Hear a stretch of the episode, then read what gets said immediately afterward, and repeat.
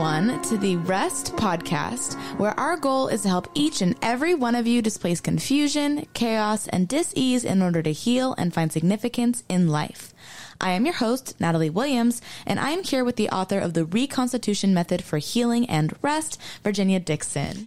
I'm so happy to have you two back to continue the conversation about the hope we can have in identifying how we got here and speaking honestly about the manifestation of the confusion, the chaos, and disease in every sphere economic, political, in religions, institutions, and everything. There's beauty in the ashes. And I think the beauty is you kind of touched on it. When a tree isn't bearing fruit, you kind of want to do everything possible to restore the root system, right? And you touched on that a little bit, Casey. Can you yeah. tell us what's happening that we can all find hope in? Yeah, I think we're standing in a moment, and I've heard some people refer to it as a gray zone, and this bleeding between a end of an era and the beginning of something new. And, and we've seen this throughout history. The last 2000 years, it, it's kind of easier to point at, but I, I, I venture guess if you went even thousands of years before that, about every 500 years, we've seen historic macro shifts. And, and usually, culture and the church uh, and, and the expression of Christendom, there was, uh, you know, kind of uh, very spitting distance uh, in that time. So, if we go back 500 years to the Reformation, and, paralleling that was the Industrial Revolution, the, the Gutenberg's printing press. I mean, literally one of the things that perpetuated this reformation in a way that nothing else could have that those things ha- happened hand in hand. We go back to the the dark ages and the great schism of i don't know 1073 when was it some, somebody smarter than me knows this but around that time i mean very significant things going on. The end of the roman empire towards the end of the, the 500 ad or 400 something ad and and the great moment where we ask the question about staying fully unified as a church. Every 500 years, we right now, unlike any other time in history, have seen technology hockey stick. We, have split the atom, mapped the genome, put a man on the moon. Now we have high speed, high fiber, whatever internet that allows people on opposite sides of the planet to talk in real time more people on social media and connected yet disconnected than ever in our lifetime. There's an acceleration, and I and I do believe there is a a different type of reformation upon us. Mm-hmm. And if, if the last reformation was one of soteriology, meaning like what it meant to be saved, that was Luther's main frustration with the church that they were kind of determining the terms with which people could get saved, whether it was indulgences and selling them for money, or he had a very difficult time because he said, Hey, we're saved by grace through faith. And that wasn't what he experienced. So, this massive reformation that led to like tens of thousands of schisms in the church came out of a questioning of that and a reforming of that. And bloodshed, I might add. Ton, tons of bloodshed. I, I believe, and I can't predict this, but smarter people than I that that have eyes for this are seeing that this next reformation seems to be a reformation of ecclesiology, which is everything that we were just talking about in the first segment, which is what is the church? What does it mean to be a part of the church of Jesus, to follow his ways, to walk in a life that's yet different, set apart in the world, other world? Like, what is the church? And and Paul expresses his understanding of the church in kind of five different ways, whether it's the church universal, the church of a region, the church of a city, the kind of lower C church meeting in someone's house, or us as the church. I think all aspects of of that are being challenged in this moment, and it's conversations like this that are moving the ball forward to say, okay, deconstruction is great, but what is it? What could it be? What what might the Lord be bringing that we can get excited about? Well, in my world, in my world, and it's really interesting, you should put it in that context. In my simple little world where people that have tried everything and are either dying or facing potential death, physical, their condition is causing them to face the reality that they may be leaving time, mm-hmm. or the death of a company, the death of a marriage, the death of a relationship, just death, right? Things that are very traumatic, or sometimes the death of innocence. I find that the reformation that I'm seeing is a hunger for rest, Mm. relational, emotional, and spiritual truth. They just want to know the truth. I can take the truth when when everything hits the fan in people's lives, they really, really want to know the truth. Privately, behind closed doors, there's no political ideology, there's no religious sect. There's something so beautiful that transacts in the Mm. privacy of the sacred moments I share with people privately. And that is, I just want to know the truth. And I want to have a safe place where I can say the most heinous, horrific things without judgment because Mm. I'm so confused. I'm so disoriented. I've suffered things that I can't bear to think about. It's not unusual to have somebody throw up in my office while they're reliving things that I'll never repeat ever. Yeah.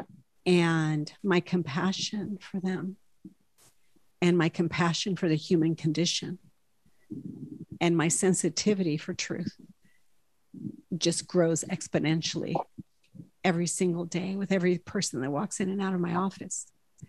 And I can tell you today that I have absolutely, I, I say what what many of us, the more we read, the more we study, the less we fully, fully know, but the more somehow we begin to understand. Mm. And judgment, judgment meaning condemnation, judgment that comes with condemnation goes out the door because it doesn't matter. We're in this thing called life together. Mm. And we have no higher calling than to learn how to love each other well. But I think the pilgrimage of rest is a form of reformation. And what you said just really touched me to the core because I realized the greatest leader, the greatest philosopher, the greatest theologian, the greatest human, the greatest physician, the greatest everything that ever lived was a person of Christ. Yeah. And he, he and he alone extended the invitation with a promise to come to him and he would give us rest for our soul, our mind, good. our heart, our will, our conscience, our feelings in that center cavity of, of our bodies, right? Of our temple. And he promises rest.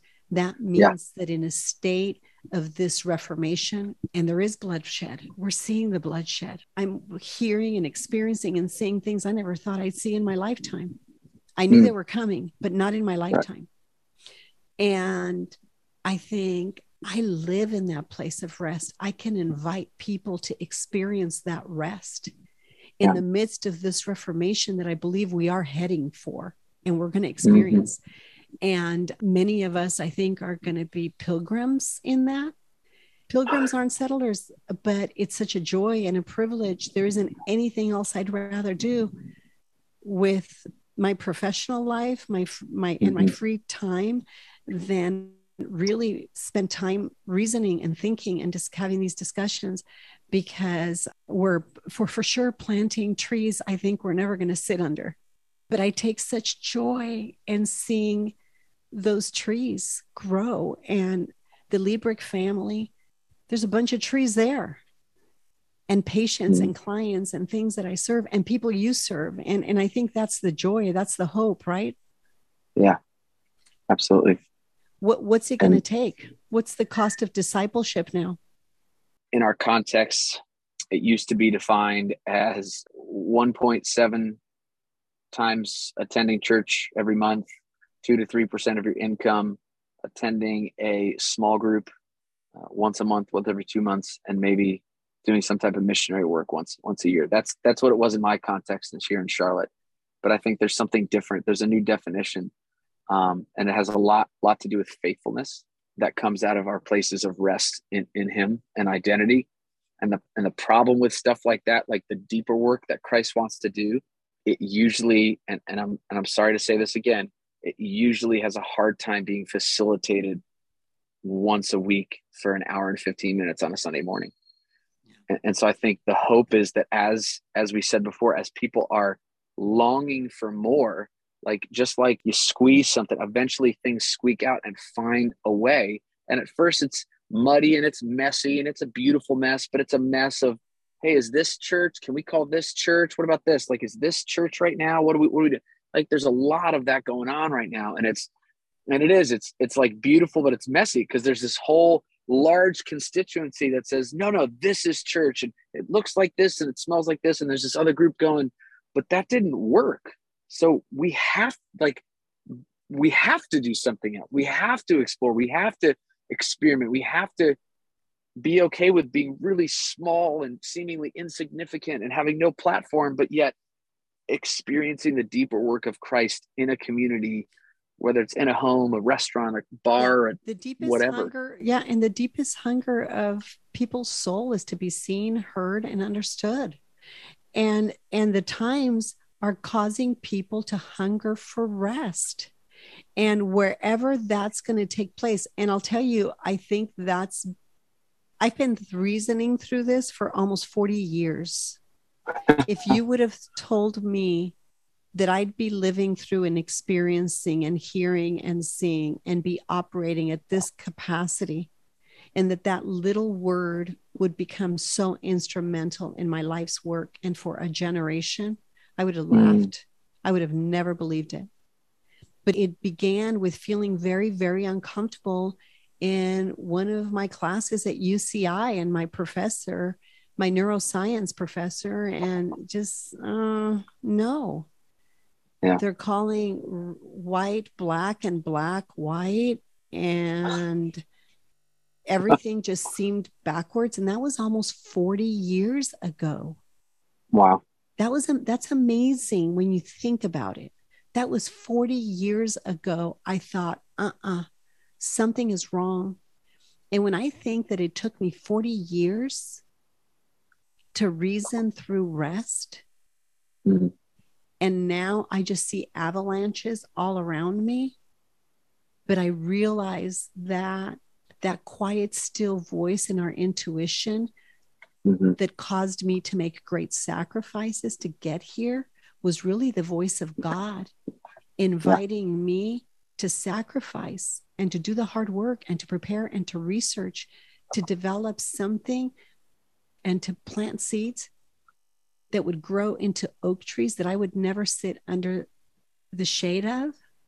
Mm. I can't tell you what a beautiful thing it is to just mm. be 62 years old and see the fruit of sacrifice, not because I'm going to live to see the fruit of it, mm-hmm. but because I could invite people into a space where we could have that reformation experience.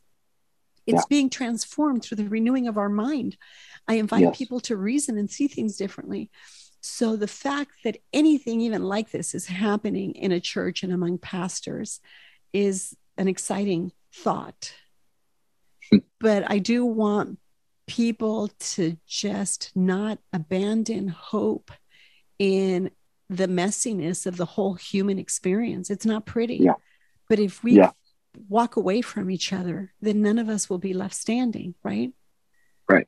What's sacred about our common humanity is that we are made in the image of a creator God.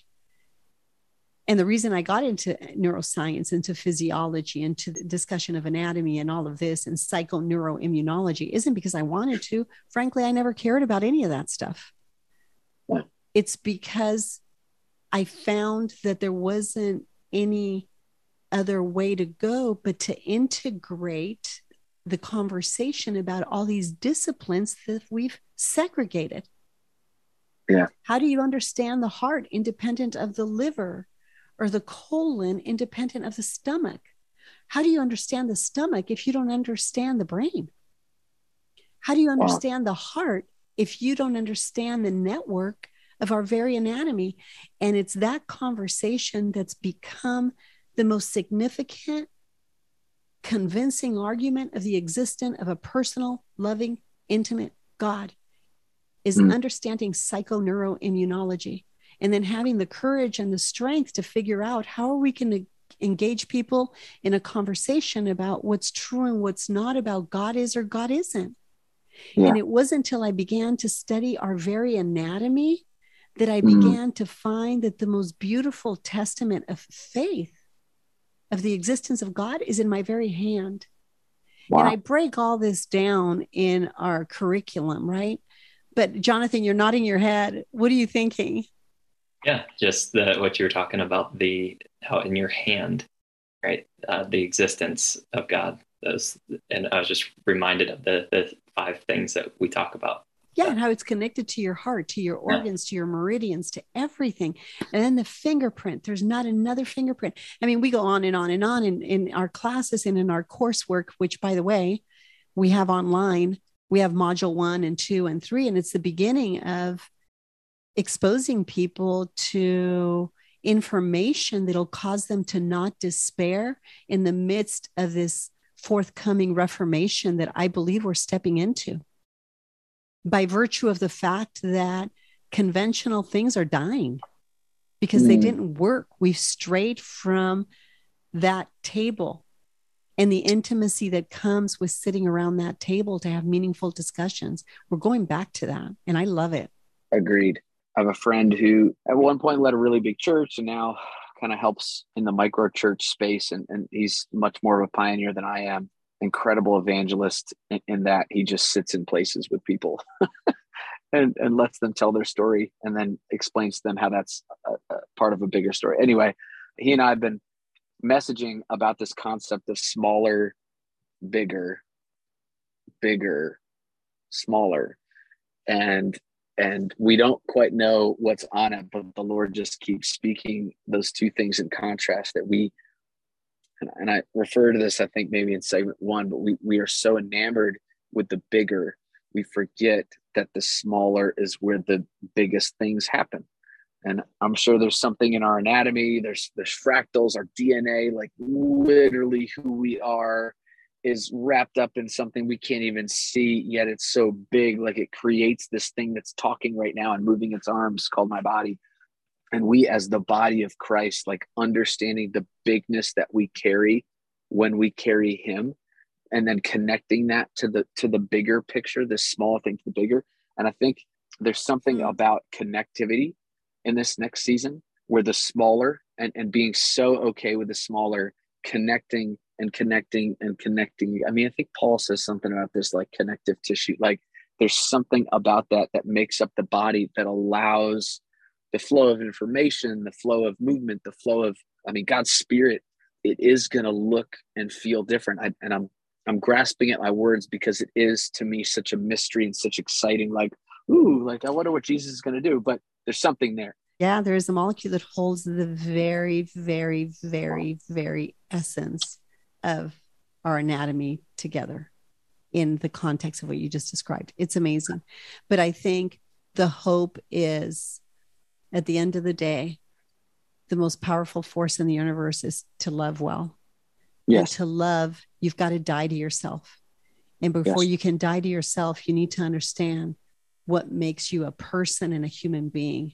And that is the spirit working through a soul and a body and having the courage and the strength to be honest with each other of how do we reconcile the conflicts we have within ourselves. We can change this thing, mm. the confusion and chaos and disease, and heal the hemorrhaging heart of a generation, in of a yes. nation. We can heal the hemorrhaging heart of our nation in one generation. And I'm watching it mm. happen. And the Liebrigs are an example of two people mm. became hundreds. And now we do rest events in North Carolina and we're going on our first medical mission trip to Peru, but amazing things are happening with rest outside of what I could have ever envisioned. And it's because at the end of the day, it speaks to what we share as human beings, as people.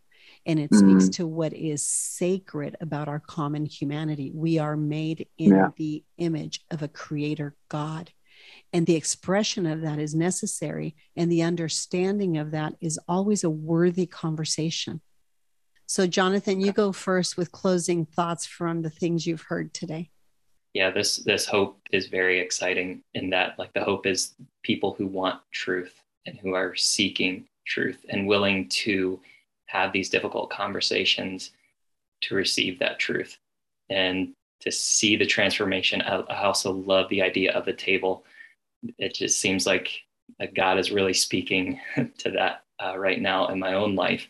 We have friends who have a ministry here in North Carolina where every week they go out and they bring food to the homeless people in one of the most impoverished parts of the city. And they liter it's literally just to go and sit at a table with them. And it takes time. It takes time to build trust. It takes time to build safety and to allow these people to step into these conversations of transformation and discipleship. And it happens around the table. And then these there's that common humanity right? That that hope that begins to be kindled. And it's through that discipleship that they find rest. Um, and i'm excited to to see this being done this uh, this to be Expand. to be done in the church. To be honest with you i've seen such crazy things happening that when people expressed fear concern or i see what they're doing i don't want to be a part of that i understand mm-hmm.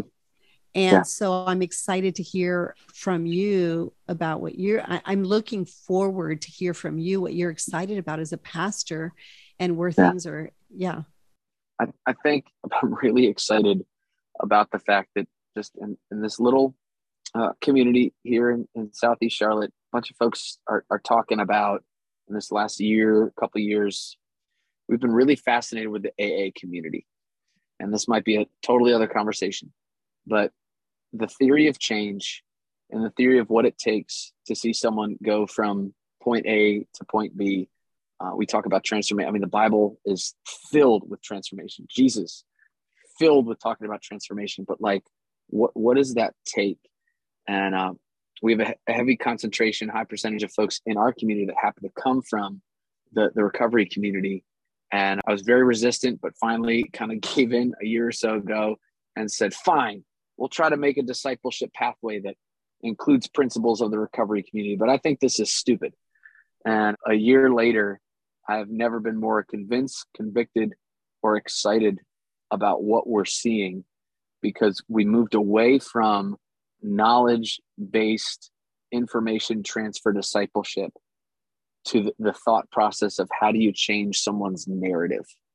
How do you change the narrative of someone's mindset, what is truth? Who am i? Who is god? To put it all on the table and then to reconstruct it through a, a, a process uh, that is incredibly relational that is incredibly costly and yet we are seeing i am already seeing like more transformation in individuals lives than than i have in my entire career of pastoring and while this is one microcosm of i'm sure a lot of other beautiful things that are happening across our country this is something that for me is very personal and if it only touches the 20 or so people in our community, that's fine. But I don't think it will. So that's something that's very encouraging to me. Yeah. Because in that community, in that tight community, when there's that kind of desire for intimacy, intuitively, the pursuit will always be for truth beyond mm-hmm. feelings. And one thing that I do think that platform invites people into is to be real with themselves and to face things they don't want to talk about or think about and to speak to those things without judgment or condemnation of self or others. And i think that's really powerful. I think it puts a dagger in the soul of honestly the demons that haunt us. Mm. my fear is that that doesn't become a false religion and that the power and the authority of God's work through these principles of liberty that appeal to our natural affection, that we don't miss the truth that, look, until you die to yourself and you pick up your cross and you yeah. really step in to understand that the person of Christ ushered in a kingdom. And I see the fruit of that kingdom with some of the biometrics that I use. That kingdom has mm-hmm. consequences in the quantum field of energy that I measure, that I see. And this would blow your mind. I've started working more and more and scanning babies and children and people from the thousands of people that I've scanned. And I realize that their very anatomy will tell me the consequence of what they've experienced in terms of traumas or darkness or love. It is carried wow. in their very anatomy. And the disparity between this and the stories they learn to tell themselves that's the anatomy of disease. So I can scan a little child, and Jonathan is the father, and he bears witness of this. And without knowing anything about that sweet little girl's in utero and early childhood experience, there is a blueprint of her whole life story. And I got it out of a biometric scan of what the body's wow. carrying. So the conflicts of a generation are, in fact, passed down. So we need to be kind and gentle to each other as we embark on this reformation because we're all carrying things we do not understand. And we need to stop judging people as having character deficits when, in fact, there's generational things that are a mystery even to them and oftentimes mm. there's neurological imbalances from trauma that they know very little of. So that's the hope I have. The technology is giving us on a silver platter truth to be honestly discussed and explored. And I'm hoping that information like these resources that I have become more and more accessible to the masses and certainly, mm. as we deposit cells of rest throughout the country and the world, honestly, I'm going to Peru in next week on a medical mission, but we can put these resources in the hands of people. Because when you can see that a three year old is carrying violent thoughts of hate with an intent to bring harm, you see that this sweet, innocent little thing is carrying on a narrative and a history that doesn't have anything to do with him. So the wow. people then that are raising him don't become reactive to the behavior, but we can start understanding hey, this is a person with a soul, and this is a human being so we got to understand personhood, human being, and the spirituality of this person to help him heal. And all of a sudden, it helps, in my opinion, abuse not mm. continue to perpetuate itself. The parent can look on compassion beyond the behavior into the anatomy and the physiology and into the soul of this child that can barely speak. So yeah. amazing things are upon us in this Reformation. So I just wanted to talk briefly about, or just to share with you, Casey, in, in the field of psychoneuroimmunology and physiology and in functional medicine, we have resources that would blow your mind at our disposal to help mm. people bring about and facilitate those amazing discussions around that table. Sounds like a blast. Isn't it amazing? Yes, yes. I'm so amazing. glad that we know each other now. Yes. I am too, because we're going to have other conversations. Thank you both so much for this conversation. Uh, thank you. Uh, Virginia, be safe in Peru, please. Bye. You too. Yeah. Please pray Bye. for us. Yeah, absolutely. Thank you. Absolutely. Yeah. All right. See you guys. Bye, Casey. For updates about rest and this podcast, please visit our Instagram or Facebook, The Place of Rest. If you'd like more information about Virginia or to support and join the cause of rest, please go to virginiadixon.com forward slash collaborate or call 949 289 5935. Thank you for listening to Rest with Virginia Dixon. We'll see you next Friday.